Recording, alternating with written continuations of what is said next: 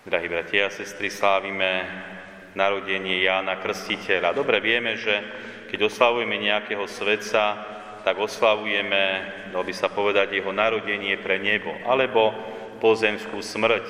Keď nejaký svetec alebo mučeník zomrie, tak v ten deň, ak poznáme, pravda, že dátum, oslavujeme jeho sviatok, spomienku či slávnosť.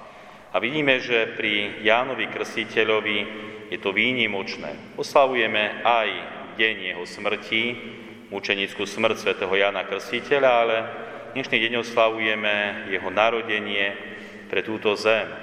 A tak v čom bol Ján Krstiteľ taký výnimočný? Alebo v čom bolo výnimočné jeho narodenie, že celá církev slávnosti oslavuje jeho narodenie? Určite je to aj dnešné evanírium, ktoré dopodrobná opisuje, čo predchádzalo jeho počatiu, narodeniu, ale aj ďalšie veci z jeho života. A tak vidíme, že v prvom rade sa do pozornosti dávajú rodičia Jana Krstiteľa, Zachariáš a Alžbeta. Už Sveté písmo o nich hovorí, že to boli ľudia spravodliví bez, pred Bohom, a doslova sme počuli o tom, že obaja zachovávali Božie prikázania.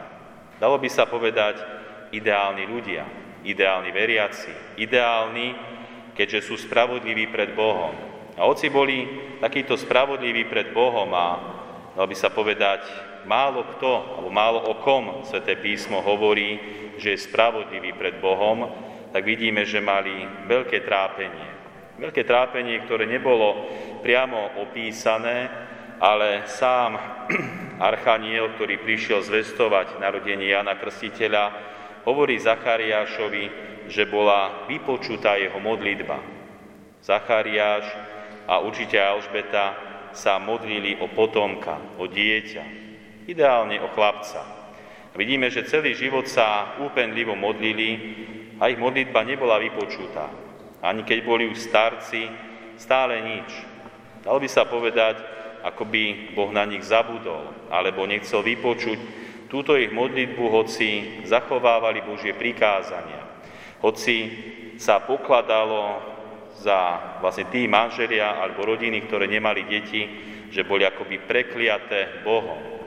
Modlili sa a nič. Myslím, že môžeme mať podobnú skúsenosť vo svojom živote. Aj my sa môžeme v živote modliť o dobré veci. Možno sa modlíme aj celý život, dalo by sa povedať nič, ale predsa Boh inak pozerá na realitu nášho života.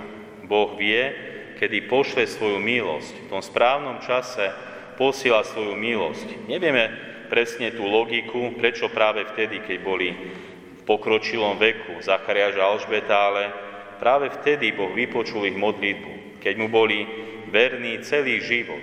Mohli si povedať, no na čo sa už budeme modliť a prosiť Pána Boha, keď sme už starci a nevypočul našu modlitbu.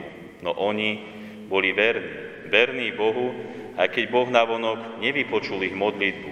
A to je krásny príklad aj pre nás, milí bratia a sestry. Ostať Bohu verný, ostať verný Božím prikázaniam, byť spravodlivý pred Bohom, aj keď nám nedá, čo chceme, aj keď nám nepožehná možno, čo si myslíme, že je správne. A naozaj veľakrát môžeme prosiť o dobré, hodnotné a krásne veci a nič. Zachariáš a Alžbeta sú nám v tom veľkým príkladom. A veľkým príkladom sú nám aj v tom, ako vytrvávajú ďalej. Hoci ďalej sme nepočuli o tom, ako Zachariáš zlyhal vo svojej viere, no neskôr sa napravil a bol ďalej verný Bohu. Nech sú nám títo dvaja veľkým príkladom tejto vernosti Bohu, pretože práve to potrebujeme. Zachariáš sa išiel modliť do chrámu, bol kňazom. A až tam sa mu zjavil pánov aniel, ktorý zvestoval veľké veci. Veď aniel alebo archaniel Gabriel neprichádza hoci kedy a za hoci kým. Prichádza za niekým, koho si pán Boh vyvolil aby plnil jeho vôľu. A vidíme, že aj Ján Krstiteľ mal veľké poslanie. Ako hovorí sa písmo, mal mnohých synov Izraela obrátiť k pánovi ich Bohu. Toto bolo veľké poslanie svätého Jána Krstiteľa. Dalo by sa povedať, že títo dvaja, Zachariáš a Alžbeta, dostali viac ako prosili, viac ako si mysleli. Nedostali iba dieťa, iba potomka, ale dostali veľkého proroka, ktorý už nebol iba pre nich, ako pre rodičov svoje dieťa, ale bol pre celý Izrael, ktorý mal obrátiť k pánovi. A tak oslavujme narodenie Jana Krstiteľa, lebo práve aj v tomto narodení Boh ukázal svoju vernosť. Boh ukázal, aký je veľký a verný, keď človek ostáva verný Bohu, aj keď sa možno veci hýbu v jeho živote iným smerom. Amen.